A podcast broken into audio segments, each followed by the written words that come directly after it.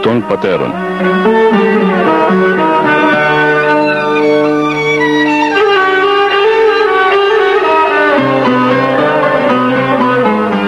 Βοή σιωπής στον παράδεισο της Αθωνικής ερήμου όπου διδάσκει ο Άθος με τη μυστική γλώσσα των πατέρων του.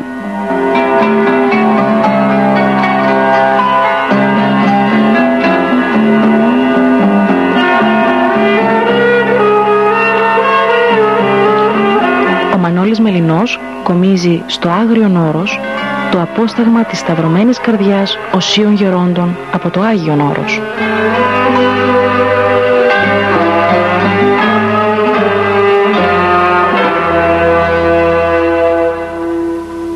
Χαίρετε αγαπητές και αγαπητοί μου φυλαγιορείτε ακροατέ. Συνεχίζουμε την ε, παραμονή μας εδώ στην Ιερά και Σεβασμία Μονή του Αγίου Παύλου στις νότιες ε, ακτές του Αγίου Όρους και συνομιλούμε και πάλι για πολλωστή φορά και το θεωρούμε μεγάλη ευλογία με τον σεπτό καθηγούμενο του Κοινοβίου τον Αρχιμανδρίτη Πατέρα Παρθένιο. Πριν περάσουμε στην σημερινή μας συνομιλία με τον Άγιο Καθηγούμενο θα σας διαβάσω ως έναυσμα της συνομιλίας αυτής ένα απόσπασμα από το βιβλίο Αγιορείτες Ευλογείτε που είναι κατά σειρά το έβδομο στην ε, γνωστή αλυσίδα των βιβλίων Πύρα Πατέρων.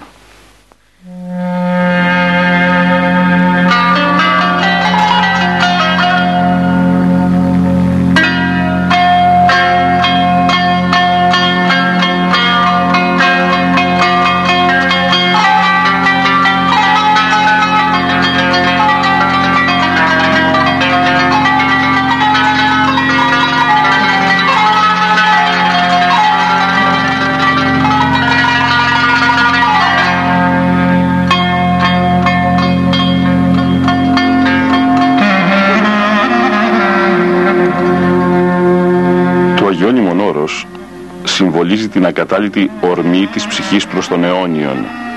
Είναι ηχηρό και ισχυρό το μήνυμα που απευθύνουν μέσα από την εύγλωτη σιωπή τους οι πατέρες, τα σκηνώματα και η λύθη ακόμη του περιβολιού της Παναγίας προς όλους εκείνους που κατατρίχονται από την εξωστρέφεια και την ανεστιότητα των χρόνων μας. Φωνές εύγλωτης σιωπής από την περιοχή του Αγίου προς το Βέβυλο, στη λατρεία του οποίου εξέπεσε ο σύγχρονος άνθρωπος. Φωνές εύγλωτης σιωπής για περισυλλογή, επιστροφή, εσωτερικότητα.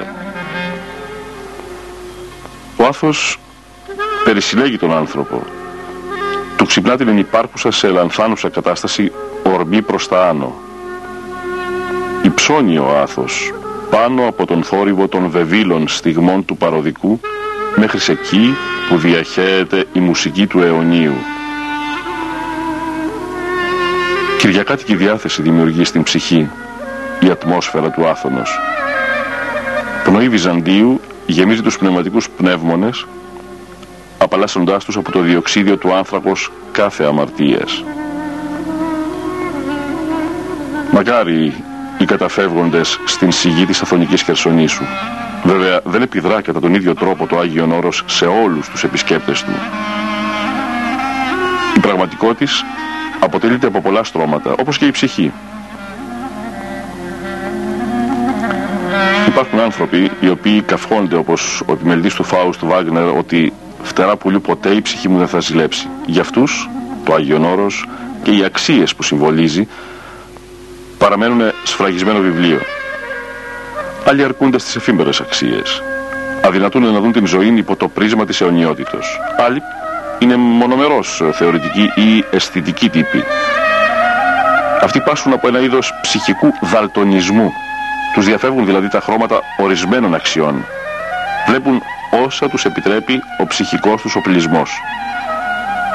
Έτσι, αδυνατούν να δουν το όρος μέσα από την πρέπουσα προοπτική να έρθουν μέχρι του υπεραισθητού που συμβολίζει να κατανοήσουν τα ελαττήρια της φυγής από τον κόσμο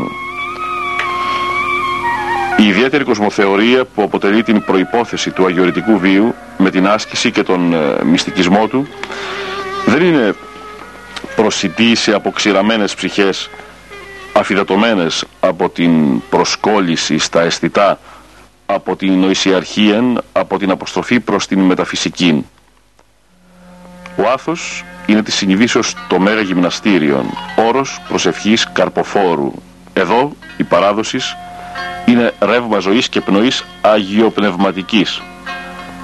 Οι ταπεινοί αγιορείτε, πιστοί θεράποντες αυτής της παραδόσεως, τιμούν έργης και λόγης των συνήλικα και πάντοτε συνήλιδα της αμομή του πίστεώς μας μοναχισμών. Η επίσκεψη στο Άγιον Όρος δεν είναι από τις εκδρομές που συλλέγεις βιαστικά εικόνες για να τις χαρείς στο ταξίδι της επιστροφής και στη συνέχεια στο αναπαυτικό σαλόνι σου αναπολώντας όμορφες στιγμές. Στο Άγιον Όρος αμέσως επιτόπου βιώνεις την κάθε στιγμή βλέποντας την συνέχεια του χρόνου που δεν περνά δημιουργώντας όχι απλώς ένα μικρό κύκλο ζωής αλλά μια ευθεία προς την αιωνιότητα. Τον φωτογραφικό φακό απαθανατίζει στην υποβλητική σαγίνη του τοπίου και με τον φακό της καρδιάς τα χρώματα της αιωνιότητος. Εδώ πατέρες έστησαν και στείνουν τα τρόπια της νίκης εναντίον της κοσμικής δόξας και ιδέας εναντίον του σαρκικού φρονήματος και της πλάνης του εχθρού.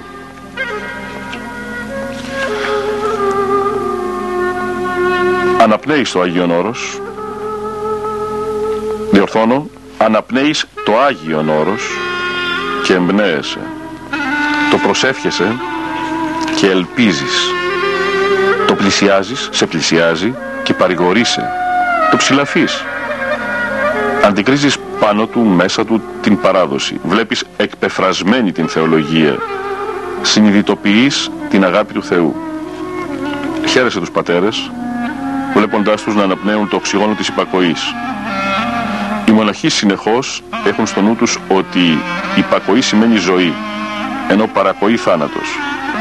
Αυτό το στοιχείο και άλλα κάνουν τους αγιορείτες, τους φιλοσόφους αυτούς του θανάτου και της ζωής, να αρνούνται το παρόν για χάρη του μέλλοντος, το παροδικόν ένεκα του αιωνίου.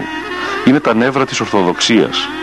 Προσεύχονται αδιαλείπτως, μελετούν, εργάζονται και εκδαπανώνται σε έργα της αγάπης γονιπετούν ημέραστε και νυχτός πρώτου Θεού για χάρη της αμαρτωλής και αδιάφορης ανθρωπότητος. Απροσπέλαστο το μεγαλείο του μοναχισμού. Απροσμέτρητη η προσφορά του άθωνος. Πολύτιμα τα διδάγματα. Μεγίστη η οφειλή και ασφαλώς ανεξόφλητη. Συντονισμένα τα πάντα εδώ στον Θείον Άθωνα με την συχνότητα της αιωνιότητος. Όλα τελούν εκτός χρόνου. Η Εδέμ στην εποχή του πρωτοπλάστου. Η φυσική ομορφιά δημιουργεί έκσταση στην ψυχή. Ανεβαίνουμε από κορυφή σε κορυφή, σε νύλια δάση καστανιάς, σε λόφους, κοιλάδες. Αγναντεύουμε κυπαρίσια που σκορπούν έναν τόνο ήρεμης μελαγχολίας στην αγιορητική φύση. Μια θαυμαστή ποικιλία φυσικών μορφών με θάτους οφθαλμούς. Καστανιές, οξιές, δρίες, πλάτανοι, πεύκα, έλατα, μουριές, ελιές, πορτοκαλιές, αμυγδαλές, και πάμπολα άλλα είδη δένδρων καλύπτουν εκτάσεις. Πνοές ζεφύρων χαϊδεύουν τα πυκνά φυλώματα και δημιουργούν ένα μυστικό ψήθυρο προσευχής. Ένας ανέκφραστος στεναγμός αόριστης νοσταλγίας μας συνέχει. Η θάλασσα του Αγίου Όρους, η μεγάλη και ευρύχωρος, μαστιγώνει κάβους αγριοπούς, ριλίφει κομψούς όρμους, παίζει με υπέροχες αμφιθεατρικές ακτές. Τον βαθύ και σεμνό τόνο της μουσικής των χρωμάτων και των μορφών δίνουν τα σκοτεινά δάση των καστανιών. Σμίγουν οι κορυφές των δένδρων, αδιαπέραστες από του ηλίου το φως. Σου δίνουν την εντύπωση απεράντου θόλου που βαστάζουν ευθυτενείς κύονες αιωνοβίων δένδρων. Αχυροποίητος καθεδρικός ναός, βοηθεί νου και καρδιά να υψωθούν. Το στενό ατομικό συνέστημα ευρύνεται. Μέσα στην εορταστική τους διάθεση τα αισθάνεται όλα η ψυχή οικία, συγγενικά. Η φύση του Αγίου Όρους γεννά την διάθεση η οποία είναι αναγκαία στον επισκέπτη για να κατανοήσει τα νοήματα και τα μηνύματα να αφομοιώσει. Δεν σταματά βέβαια στην φύση. Αυτή αποτελεί προανάκρουσμα, άγγελμα των βασικών θεμάτων της μουσικής που ακολουθεί. Όμως καιρός είναι, αγαπητές και αγαπητοί μου φυλαγιορείτε ακροτέ, να περάσουμε στην επικοινωνία μας με τον Σεπτό Γέροντα Παρθένιο, εδώ, στην Ιεραμονή του Αγίου Παύλου. Για να έρθουμε λίγο στο Άγιο Όρος πάλι. Ε, βασική αρετή του μοναχού είναι η υπακοή. Η υπακοή βέβαια. Η οποία είναι ζωή και η παρακοή θάνατος. Ναι. Είναι εύκολο πράγμα η υπακοή γέροντα. Από την αρχή που θα βάλει μετάνοια μοναχός. να σε πω για αυτό το πράγμα. Όταν ήρθα που ήμουν μικρός, δεν ήξερα ποτέ τέτοια πράγματα από υπακουές απολογισμούς. Νέο καλογεράκι δηλαδή. Ναι. Εδώ τα μάθα να πούμε. Και μάλιστα όταν τα άκουσα παρα, παραξενεύτηκα. Και καθόμουν και συλλογιόμουν λοιπόν, όλο το βράδυ που κοιμούμουν συλλογιόμουν. Και έβγανα και τα αποτελέσματα, δηλαδή ε, τα τελικά. Τα τελικά. Παράδειγμα, εγώ όταν ήμουν, που ήμουν στο σπίτι, όταν ο πατέρας μου θα πάει στο λειτουργείο να βγάλει, στο ηλεκτριβείο να βγάλει λάδια, ελιές, να πούμε και αυτά, δεν μ' άφηνε να πάω γιατί ήμουν μικρός για να μην ασκόλω φωτιά και πάρω κανένα ζημιά, κανένα μέση και αυτά. Και με διώχνε λοιπόν. Και εγώ πήγαινα λοιπόν. Πήγαινε ο άνθρωπος μου να φορτώσει με τον πατέρα μου και αυτά και έτρεχα λοιπόν και εγώ και έπαιρνα μια στροξιά λοιπόν. Και μου έλεγε φεύγω από εδώ πέρα. Αλλά πού να φύγω εγώ. Πήγαινα να βάλει λοιπόν ελιές στο τσουβάλι και πήγαινα εγώ και να το τσουβάλι. Και πήγαινα λοιπόν εκεί και όλο, όλο κοντά τους, όλο να του βοηθάω να πούμε. Έτσι το αίμα μου ήταν έτσι. Το έλεγε η καρδιά σας Γέροντα. Ε; Το έλεγε η καρδιά σας. Ναι, ναι. Το έλεγε. Ναι, το έλεγε. Και με διώχνε. Όταν ήταν λοιπόν εδώ πέρα και μου λένε την πρώτη χρονιά που ήρθα και μου λένε θα πας στο λεωτριβείο που είχαν μάθει τελειές με τις εργάτες και με αυτά να βοηθήσεις με τα λάδια και τότε είχαν το ζώο το μουλάρι και το γυρίζανε γύρω γύρω και με το φτιάρι λίγο με την κουτάλα, με την κουτάλα έτσι και γύρω μονολίθαρο ή με δύο λιθάρια. Και γυρίζανε λοιπόν όσο το τσελιές να μέσα έκανε να μου όπως ζυμάρι.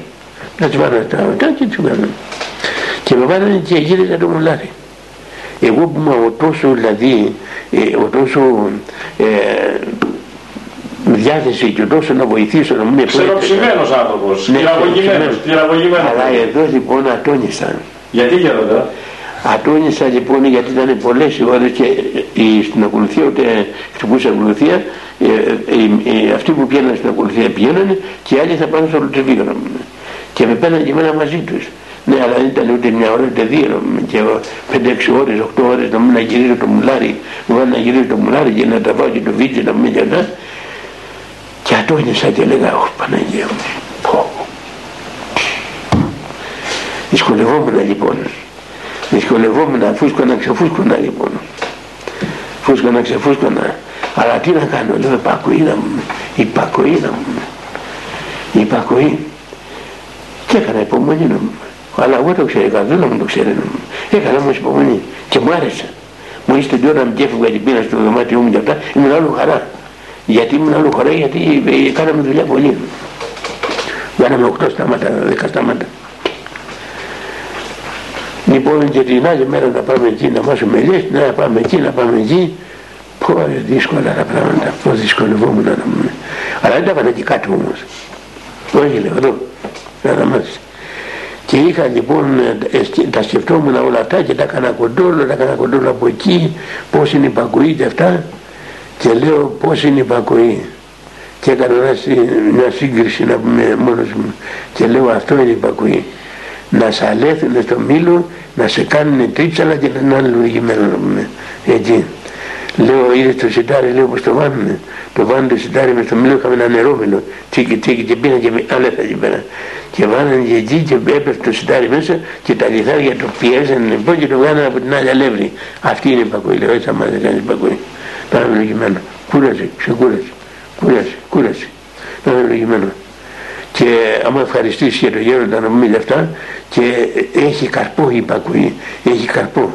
Γιατί ο κόπος, να πούμε, ο κόπος αυτό έχει καρπό. Γι' αυτό πολλοί, πολλοί εμερόγλησσα λέει ήταν σε ένα μοναστήρι, ένας, ε, κάνα ένα νέο μοναστήρι. Και ήταν λοιπόν εκεί πέρα, το χτίσανε, το φτιάσανε και είχαν έναν γέροντα που ήξερε να δουλεύει να πούμε αυτά και αυτός τον είχαν, λοιπόν είχαν τίποτα, το μοναστήρι ξέρω ήταν. Και αυτός λοιπόν πήγε και κατέβασε ένα λόφο λοιπόν εκεί πέρα και έκανε πεζούλια και έκανε λοιπόν εκεί και έκανε τύπους και έβανε λάχανα και έβανε κότα και έβανε πικράδες και έβανε ντομάτες και έβανε αυτά και είχε όλο το μοναστήρι το, το, το, το να πούμε και αυτή και ο κόσμος όλος έτρωγε. Και όταν λοιπόν τον είχαν αυτόν τον γιορτάκι όλη μέρα με το σαπί στο χέρι και να δουλεύει και να χτίσει και να κάνει και να κάνει. Και όταν, όταν κοιμήθηκε λοιπόν ε, αυτός ο άνθρωπος άρχισαν από τα χέρια του και από τα πόδια του και έτρεχαν, έτρεχε μύρο. Έτρεχε μύρο, βαριαστικό μύρο. Και λέει πώς αυτό, αυτός, αυτός είναι τυπουρός. Αυτός ο τυποτένιος Και τρέχουνε μύρο τα χέρια του. Και λέει ο ηγούμενος, ναι, βλέπετε λέει, θα κάνουμε γραπή να μας αποκαλύψει ο Θεός και το αποκάλυψε ο Θεός Άγγελος Κύριο κατέβηκε και λέει γιατί να μην τρέχουν τα πόδια του και τα χέρια του Άγιο Μύρο λέει που αυτός όλη τη ζωή βλέπετε όλα αυτούς τα δέντρα, όλα αυτούς τους κήπους, αυτός τα δημιούργησε και αγίασε και μυρώβλησε. Θέλετε, αυτά είναι αγιασμός. Αλλά αν το κάνει ο άνθρωπος όχι, όχι, όχι με εγωισμό, γιατί ο εγωισμός δεν το αντέχει ο Θεός. Χάνει το μισθό. Χάνει το μισθό του. Όχι με εγωισμό. Αλλά είμαι με αγάπη, δόξα ο Θεός. Το κάνω με αγάπη, το κάνω με λαχτάρα. Το κάνω γιατί, για, την, για, για, για, να, για να με λαίσει ο Θεός, να με σώσει ο Θεός. Έτσι.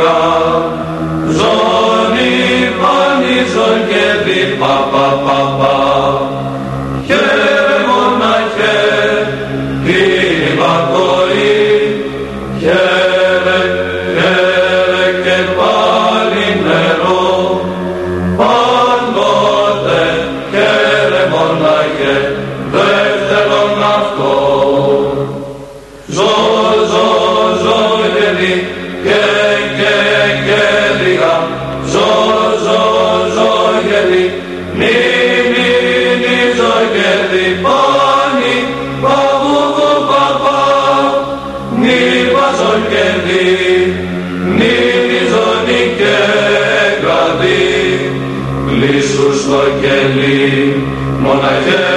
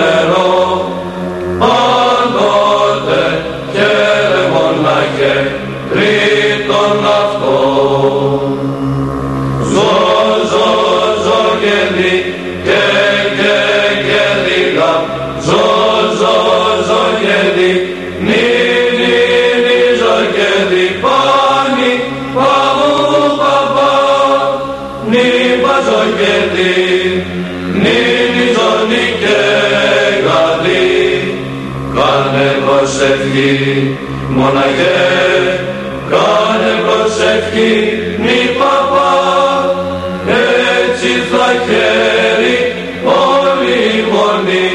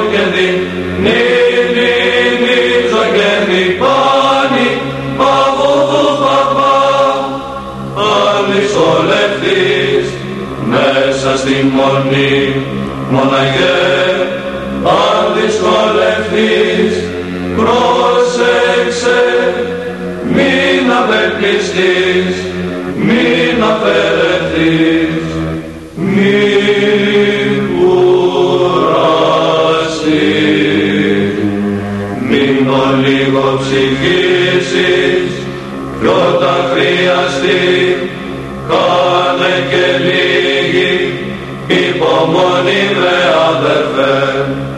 Έτσι θα χαίρει όλη μονή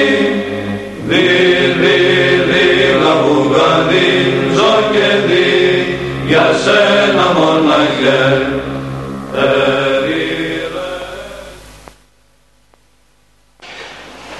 Ταπεινοφροσύνη γέροντα.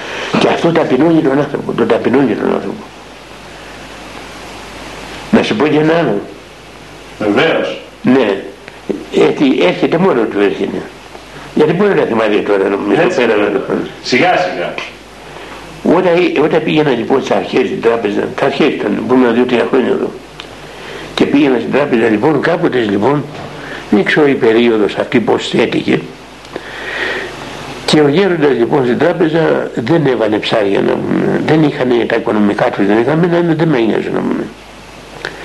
άλλα έβανε μια μέρα όσφυρο, την άλλη έβανε όσφυρο, την άλλη έβανε κάτι από τον κήπο και την άλλη όσφυρο και την άλλη και αρχίσαν λοιπόν οι πατέρες εγωγίζαν εγωγίζαν και λέγανε όλο όσφυρο και πάλι όσφυρο και πάλι μελιτζάνε και πάλι τότε και πάλι όσφυρο και εγωγίζαν εγώ κρατιόμουν λοιπόν, λέγαγα την γλώσσα μου, να μην πω τίποτα, θα έλεγα την γλώσσα μου. Και λέω Παναγία μου, φύλαξε με Παναγία μου. Αλλά μια μέρα λοιπόν εκεί ε, ε, ε, αποκορυφώθηκε λοιπόν το πράγμα και μόλις βγήκα μέσα από την τράπεζα έκανα παρατήρηση στον ηγούμενο και του λέγανε τι είναι αυτό που κάνεις λέει και όλοι γοντίζουμε λέει και όλο μας κάνει όσπερα λέει έχανα την τάξη του μοναστηριού και αυτά και, και μόλις τα άκουσα και εγώ λοιπόν εμπερδεύτηκα λοιπόν και λέω και λέω και εγώ άντε από εκεί δεν υποφέρονται λέω να πούμε εκεί πέρα και είπα και εγώ ένα γοντισμό να πούμε και τα εσείς μου το πω μόλις το είπα λοιπόν έπεσε κεραμνός και με φλάκωσε λοιπόν. Κεραμνός από πάνω έπεσε. Πικράθηκα, λυπήθηκα. Ου, δεν ήξερα πού να πάω να να μου και λέω Παναγία μου τι ήταν αυτό γιατί να πω αυτή τη λέξη και πήγα στο πνευματικό ξεμολογήθηκα. Πνευματικέ μου λέω συγχώρεσέ με και ελπίζω όσο ζω να μην, να μην, ξανα, να μην ξαναπέσω αυτό το ελίστημα να μου υπεράπτει και ακόμα το θυμάμαι να μην και τώρα με το θυμηθώ στο χωριό με να μην τώρα που έχουν περάσει ε, ε, 50 χρόνια. Και άμα το θυμηθώ στο χωριό να μην δεν θέλω να αγωνίζω μα να μου πεις δεν μου αρέσει το φαΐ να μην φάω δεν θα φάω δεν με πειράζει λέω να ξέρεις ο Θεός και μάλιστα λέω και καμιά φορίζει τον εαυτό μου να μου λέω α δεν σ' αρέσουν τα ρεβιθάκια ε; ή παράδειγμα α δεν σ' αρέσει το φαγητό αυτό είναι. Θέλει να το φας φάτο. Δεν θέλει να το φας να μην το φας. Να μείνει στην κόρη. Να ψοφήσεις σαν το σκυλί. Να ψοφήσεις να μην εκεί πέρα. Δόξα ο Θεός. Αυτό είναι. Δεν έχει άλλο. Αυτό σ' αρέσει; Όχι. Δεν σ' αρέσει. Να μην σ' αρέσει ποτέ. Μυστικό να μείνεις. Μα να μην φάω. Να μην φας. Φοβερό να το να μην. Και έτσι, έτσι να μην το ξεπερνάω να μην. Έτσι. Αυτά είναι αγαπητέ Μανώλη. Για δείτε, ταπεινοφροσύνη είναι εύκολη υπόθεση. Η ταπεινοφροσύνη δεν είναι κάτι να την πιάσεις, δεν κάτι να την πάρεις, να την βάλεις στο καλάθι, να την βάλεις στο τσουβάλι. Είναι κάτι που δεν πιάνεται για αυτά. Για την ταπεινοφροσύνη ε, θα φας πολλές πίτες και πολλά, και πολλά τσάγια θα πεις για να αποκτήσεις ταπεινοφροσύνη. Θα σε πούνε και γουρούνι, θα σε πούνε και γαϊδούρι, θα σε πούνε και αυτά και, να, και εσύ θα πεις καλά μου λέγανε και είμαι αυτός και χειρότερος. Τότε κάτι μπορεί να καταλάβεις. Δεν είναι μόνο απαλά απαλά και και τι καλός που είσαι και τι όμορφος που είσαι αυτά κολλάζουν αυτά είναι κολλάσιμα πράγματα Γιώργο, γιατί λένε καλές υπομονές στο Άγιο Όρος καλή υπομονή το έχω ακούσει αλλά καλές υπομονές ναι γιατί δεν θα κάνει μόνο μια υπομονή θα κάνει πολλές υπομονές. Θέλει να υπομένεις τους μεγάλους, τους μικρούς, τους πειρασμούς του, τα πάντα πρέπει να υπομένεις τα πάντα πρέπει να υπομένεις. Γι' αυτό λένε καλές υπομονές δεν είναι μια υπομονή. Μια υπομονή την ξεπερνάει κανείς ε. αλλά θέλει πολλές υπομονές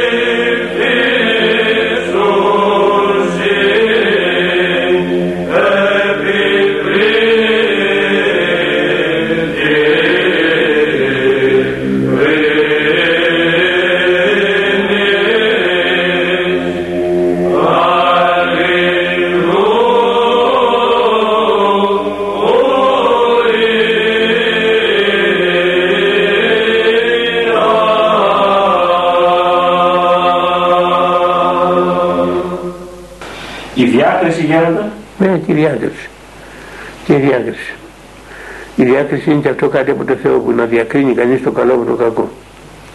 Και λένε οι πατέρες μίζο των αρετών, πασό των αρετών διάκρισης. Αν ο άνθρωπος δεν, δεν έχει διάκριση είναι αδιάκριτος. Αντί να πεις καλημέρα, λες κακή σου μέρα.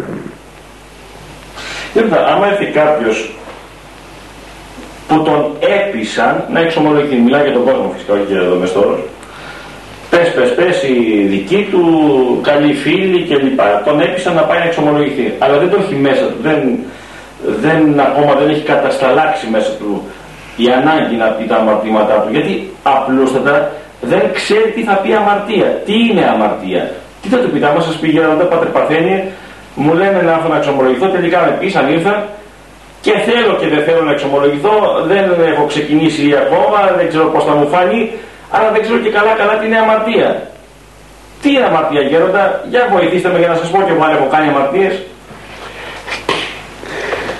Κοίταξε να δεις, έρχονται πάρα πολλοί άνθρωποι εδώ πέρα και διαφόρων τάξεων από στρατηγοί, από αξιωματικοί, ε, από πλούσιοι, από φτωχοί, από χωριά, από ρακέντιτοι, ε, άρρωστοι, διάφοροι άνθρωποι. Και έρχονται παράδειγμα και τους λέω τι θέλεις εσύ παιδί μου, θέλω να εξομολογηθώ. Και δεν έκανα και τίποτα στη ζωή μου. Λέω εξομολογήθηκες καμιά φορά. Λέει όχι. Είναι παράδειγμα 50 χρονών, 60 χρονών, δεν εξομολογήθηκε καμιά φορά.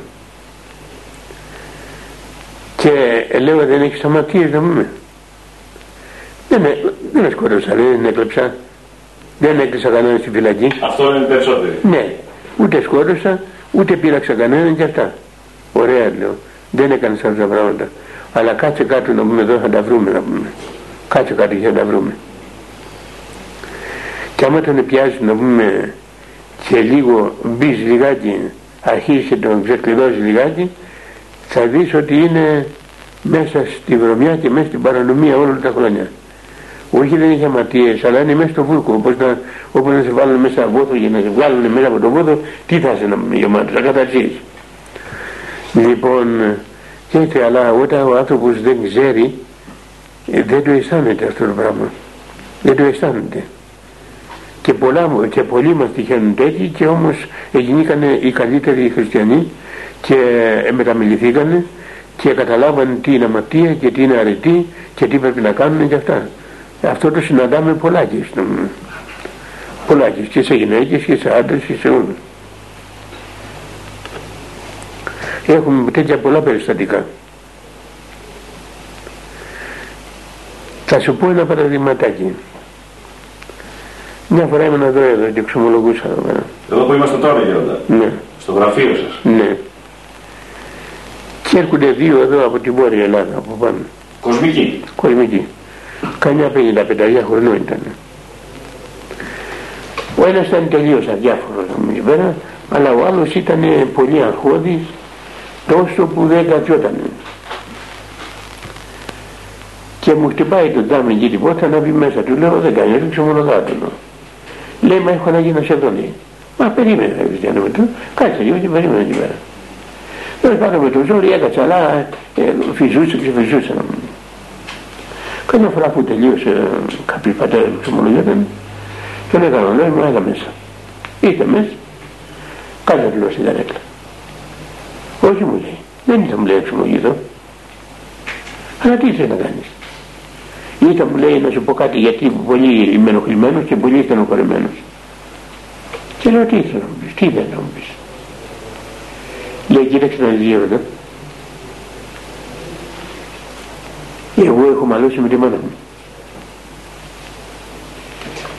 Και τη μάνα μου λέει δεν θα τη συγχωρέσω ούτε εντονή αιώνη ούτε εντομένοντη. Ούτε να τη δουν τα μάτια μου μπροστά μου ούτε θα τη συγχωρέσω ούτε εντονή αιώνη ούτε εντομένοντη. Μόλις τα άκουσα λοιπόν και εγώ ήταν τι κάτι κάτι γιατί οι γονείς είναι οι γονείς μου. Και έπαιζα από τα σύννεφα. Του λέω καλά του λέω. Εντάξει. Κάτσε λέω θα τα βρούμε θα τα βρούμε. Δεν κάθομαι μου Ε, άμα δεν κάθεσαι εκεί στη λέω και εγώ σκονομώ ο Θεός. Όχι μου λέει σε κάτσε δεν κάθομαι. δεν μπορώ εγώ να κάθομαι κάθε την καρέκλα και στην ασώτη δεν γίνεται. Ή και δύο θα μας έρθει λέω ή και δύο θα κάθομαστε. Όχι λέει σε παρακαλώ κάτσε όχι δεν κάθομαι. Άμα θα κάτσουμε λέω θα κάτσουμε και δύο.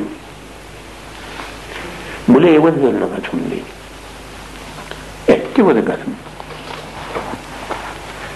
μου λέει δεν είσαι για να ξεμολογηθώ δεν σου είπα εγώ να ξεμολογηθείς σου είπα εγώ κάτσε να με ξεμολογηθείς απλώς αφού τελειώσεις λέω ορίστε κάτσε δεν σου είπα δεν σε βίασα να ξεμολογηθείς καλά μου λέει. Ας τη μόνος γύρω πατέρας σου.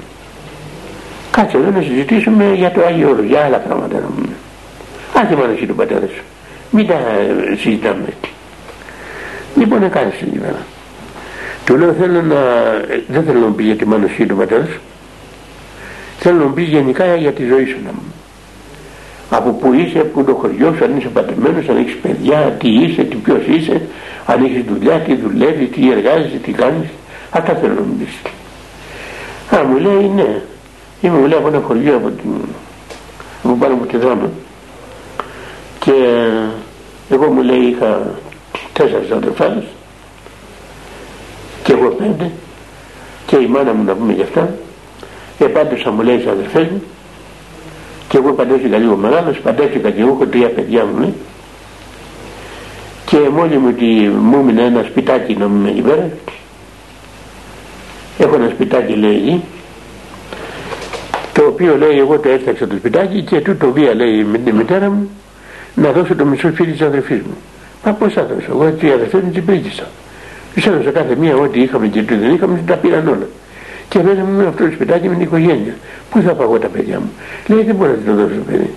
Και με φώναζε, με έβρισε, ε, βριστήκαμε και από τότε λοιπόν βριστήκαμε, ξύλο δώσαμε και από τότε λέει τίποτα, τίποτα, τίποτα, τίποτα. Τόσο τη μίσα τη μάνα μου, δεν μίσα τίποτα άλλο στον κόσμο να μου. Τη μίσα, την έβρισα, την τύπα, διάφορα πράγματα. Καλά λέω. Για να σε ρωτήσω λέω ένα άλλο πράγμα. Έκανε, έκανε η μητέρα σου καμιά φορά προσπάθεια για να, για να κάνετε μια αγάπη; Μεταξύ σας. Πολλές φορές μου λέει. Έβαλε μου λέει τον παπά, έβαλε την αγροφύλακα. Έβαλε μου λέει κάποια γεροντάκια εκεί πέρα να έρθουν να κάνουμε σε αλλαγή, να μιλήσουμε για να κάνουμε. Και τώρα είμαστε πέντε χρόνια που είμαστε παλωμένοι λέει. Ούτε μιλάμε τίποτα. Τίποτα, τίποτα, δεν έχουμε τίποτα λέει. Τίποτα να Καλά. Κι όμως λέω μου φαίνεται ότι η μητέρα σου τέλος πάντων μπορεί να έχει την απέτηση και, και να έχει αυτό το πράγμα να, να σε πίεζε αλλά όμως φαίνεται ότι έχει και τα μετρικά, έχει και, έχει και κάτι να πούμε, γιατί και στον παπά πήγε και στην αγροφύλακα πήγε και με το παιδί σου παρήγγειλε και πάλι σου μίλησε, εσύ δεν τη μιλάς, εσύ τη βρίζεις, εσύ τα και μου φαίνεται η μάνα σου δεν είχε τόσο βάρος νομίζω, πέσει για πάνω σε το βάρος νομίζω τώρα. Ως πάντα αφού είπαμε, είπαμε πολλά και διάφορα να γρηγορούμε. Λέω άκουσες να δεις είναι οι δύο έντονες μέρες στο δεκάλογο όπου όποιος δεν σιγουράει τους γονείς του και του κακό μεταχειρίζεται δεν έχει σωτηρία. Γιατί λέει ο κακολογόν πατέρα ή μητέρα θα είναι τελευταίο του. Αποφασίζει ο Θεός τον άνθρωπο στα θάνατο και είναι δύσκολη η κατάστασή σου.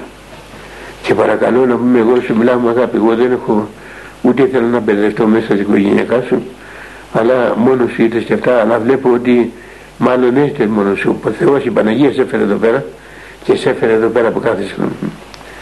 Και εγώ οφείλω να πούμε να σου συμβουλέψω κάτι για άμα θέλεις να ακούσεις άκουσε. Άμα δεν θέλεις άμα μ' ακούσεις λέω θα σε βοηθήσω εγώ το είδα λοιπόν καλομάριζε λιγάκι και άρχισε και το σκεφτόταν. Ήταν την ημέρα του Λαζάρου. Τα ξημερώνει τα βάγια. Εμείς είχαμε κατηνία και του λέω δεν μπορώ να κάτσω, να, να, να κάτσω και πολύ ώρα γιατί θα πάω στην Αγρυπνία. Και ούτε αύριο θα έχω ευκαιρία. Αλλά λέω εσύ θα φύγεις να πας στο χωριό. Εγώ όμως εάν με ακούσει και μου κάνεις επακοή θα σε βοηθήσω και εσένα και τη μάνα σου και την οικογένειά σου. Και τι να κάνω μου λέει. Λέω εγώ λέω μπορώ να γράψω ένα γράμμα στη μάνα σου και να σας στείλω εγώ με το ταχυδρομείο. Γιατί δεν προλαβαίνω να στο δώσω στα χέρια εσύ αύριο θα φύγεις για να πας εκεί στο το σπίτι σου. Αλλά ελπίζω ή την τρίτη την τετάρτη θα το έχεις στα χέρια. Σου να το στείλουμε το έξι ψάχημα με ό,τι πιο γρήγορο μέσα υπάρχει. Αλλά το γράμμα το κάνει ο Ανδρείο και παρακαλώ πολύ θα το κάνω ένα γραμματάκι μικρό μέσα. Και μέσα σε ένα άλλο γράμμα θα το κλείσω και θα στο στείλω σε σένα. Εσύ θα το ανοίξεις θα πάρεις το δικό σου το γράμμα. Και το άλλο το γράμμα δεν το ανοίξεις θα είναι για τη μάνα σου. Θα στείλεις ένας από τα παιδιά να πούμε να το πάρει και το πάει στη μάνα σου. Και αν η μάνα σου να πούμε τη φωτίσει ο Θεός να πούμε και ζητήσει μετάνοια και αυτή να πούμε και ζητήσει μετάνοια και έλεος να πούμε εκεί πέρα αυτό που θα κάνει τις συγχωρέσεις θα σου πει ότι έγινε έγινε θα σχολέσει ούτε να σε ενοχλώ ούτε να με ενοχλείς αλλά τις συγχωρέσεις και να ζητήσεις και εσένα να σε συγχωρέσει εάν υποσχεθείς ότι θα κάνεις αυτό το πράγμα εγώ θα σου διαβάσω τώρα συγχωρητική ευχή θα σε συγχωρέσω όλα τι έκανε ούτε, ούτε έκανες. Θα τα πάρω με τα χείλη μου. Και εσύ θα έχεις αυτή την υποχρέωση. Εάν δεν το κάνεις αυτό το πράγμα εγώ τα, τα, τα, το μερίδιό μου το παίρνω πίσω. Και εσύ την αμαρτία σου την κουβαλάς στην πλάτη σου. Και κάναμε λοιπόν αυτή τη συμφωνία. Ότι θα του στείλω το γράμμα ότι θα στείλει το γράμμα στη μάνα και αν πάει μάνα του εκεί πέρα να πούμε και για να ζητήσει συγγνώμη και συγχώρεση να πούμε εκεί πέρα θα συγχωρεθούν και θα έχει την ευλογία να πάει και να κοινωνήσει και αυτά. Ε, ε, κάναμε δηλαδή μια συμφωνία συμβόλαιο να πούμε. Και αφού κάναμε αυτή τη συμφωνία λοιπόν του λέω να σήμερα του διάβασα λοιπόν συγχωρητική ευχή λελειμμένα και συγχωρεμένα όλα. Με τη μόνη διαφορά μου κάνει αυτήν την υπακοή. Θέλω να μου κάνει αυτήν την υπακοή. Θα ανοίξεις το γράμμα θα διαβάσει το δικός σου το γράμμα του γράφα κάτι σχετικό θα μου. Και το άλλο το γράμμα θα το στείλει με το παιδί κλεισμένο το ανοίξει μόνος του και έτσι έγραφα λέω και να μου να πούμε έτσι μόνος του εγώ ούτε με γνωρίζω ούτε σε γνωρίζω. Αλλά αντιμετώπισα αυτό το πράγμα. Και, ε, και με τη χάρη και με τη βοήθεια του Θεού έπεισα να πούμε το παιδί σου να, να συγχωρεθείτε και να, και να αγαπηθείτε όπως ήταν και πρώτα αγαπημένοι εσύ είναι παιδί σου οι κόρες σου αδερφια παιδιά γιατί στο τέλος λέω δε, θα κολλαστείτε όλοι σας και η μάνα και ο πατέρας και τα παιδιά και τα κορίτσια και τα παιδιά όλοι, όλοι, όλοι για την κόλαση πατέρα Λοιπόν, κάνε αγάπη, σε λέω. Κάνε μου μια υπακοή για εσύ, κάνε υπακοή. Και πήγαινε εκεί πέρα και πέσει τα πόδια του νόμου εκεί πέρα. Και ζήτησε συγγνώμη και βοήθεια και μην το ξανανοκλήσει νόμου. Και να η αγάπη με, μεταξύ σας. Λοιπόν, έτσι έκανε. Την τρίτη λοιπόν το μεσημέρι πάω τα δρόμο του δίνει το γράμμα. Του δίνει το γράμμα λοιπόν, το παίρνει, το διαβάζει, καλά είναι το παιδί του και λέει πήγαινε να φωνάξει τη μητέρα σου. Πήγαινε να του πα στη γιαγιά σου. Η γιαγιά του είναι μια κατοχή μετά παραπέρα. Το πήγε λοιπόν εκεί στη γιαγιά, το πήρε η γιαγιά το γράμμα τα και μόλις το είδε το γράμμα λοιπόν, πιάσει τα κλάματα και έκλαιγε, έκλαιγε. Και λέει δόξα σοι ο Θεός, δόξα σοι ο Θεός νομίζω. Και φωνάζει τα κοπέλες της άλλες νομίζω εκεί πέρα, δεν τολμούσε να πάει και μόνη της. Φώναξε τα παιδιά της άλλες κοπέλες που είχε τέσσερις κοπέλες, τρεις κοπέλες και πήγαν όλοι, μικροί, μεγάλοι, όλοι στο σπίτι και πήγε λοιπόν και ζήτησε, έπεσε να πούμε εκεί, αλλά και αυτός είχε σε κατάνοιξη. Μπρίμα να του βάλει μετάνια, έπεσε και αυτός κάτω να μην καταγεί. Και λέει, άμα συγχώρεσαι με να πούμε αυτά. Και συγχωρεθήκαν λοιπόν οι μικροί, μεγάλοι, τα παιδιά, τα αδέρφια, τα αυτά.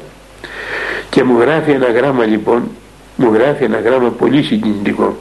Και μου λέει, έγινε μου λέει στο σπίτι μου λέει γέροντα, τι να σου πω μου λέει, νεκρανάσταση, νεκρανάσταση έγινε το τι έγινε κάναμε ένα Πάσχα λέει το ωραιότερο Πάσχα στη ζωή μας λέει. Όλοι κλαίγανε όλοι βάλαμε μετάνε όλοι συγχωρεθήκανε και κάνανε ένα χρυσό Πάσχα να πούμε παραδεισένιο Πάσχα. Αυτό είναι η υπακοή και αυτό είναι η συμβουλή του πνευματικού και έτσι ενεργεί ο Θεός. Είτε δηλαδή με μια φοβέρα να μου φοβερίξει και μου είπε δεικτικός εγώ τη μάνα μου δεν θα τη συγχωρέσω ούτε το όνειρο το, το μέλλον να μου μεδασμένος με ένα και λέω Παναγία μου τι είναι αυτό ταράχτηκα ε, ταράχτηκα δηλαδή ψυχικό λέω τι είναι αυτό το πράγμα τι τρέχει εδώ πέρα και όμως να σιγά σιγά έτσι ο Θεός ο Θεός με, τη, με την αγάπη με, τη, με μια μαλακό τρόπο με έναν όμορφο τρόπο να πούμε γι' αυτά έφτασε να πούμε αυτοί οι άνθρωποι να συγχωρεθούν με κλάμα, με αγάπη στο Θεό και με πίστη και αυτά και να δοξάζει τον Θεό να πούμε. Αυτό είναι. Έχουμε Χριστό, τα έχουμε όλα. Δεν έχουμε Χριστό, δεν έχουμε τίποτα. Έχουμε Θεό, τα έχουμε όλα. Δεν έχουμε Θεό, δεν έχουμε τίποτα. Είμαστε σαν τα απολωρούντα τίποτα. τίποτα. Μεγάλο πράγμα η μετάνοια γέροντα. Μεγάλο πράγμα η μετάνοια. Και όμως, να, να πως είναι Αγίο Θεός. Έτσι είναι Αγίο Θεός.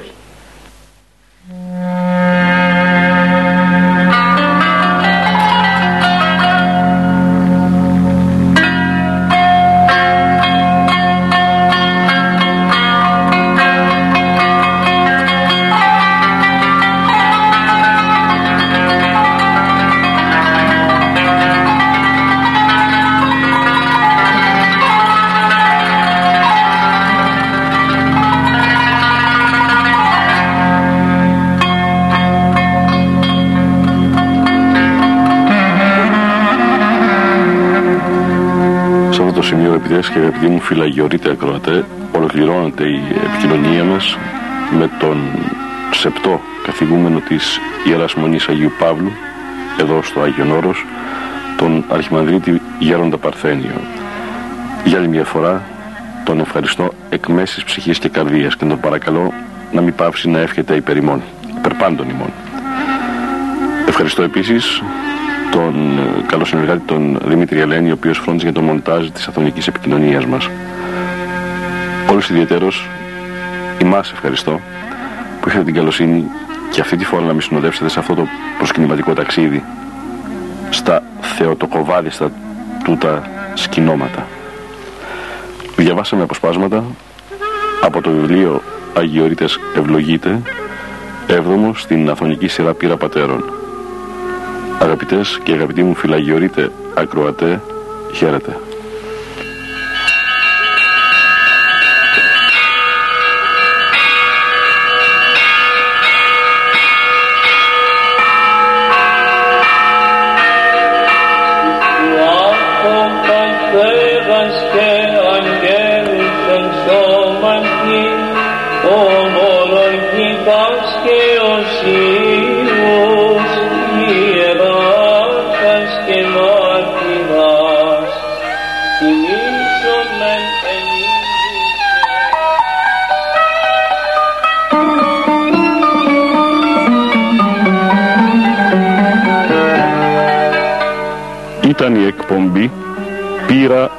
Αγιοριτών Πατέρων».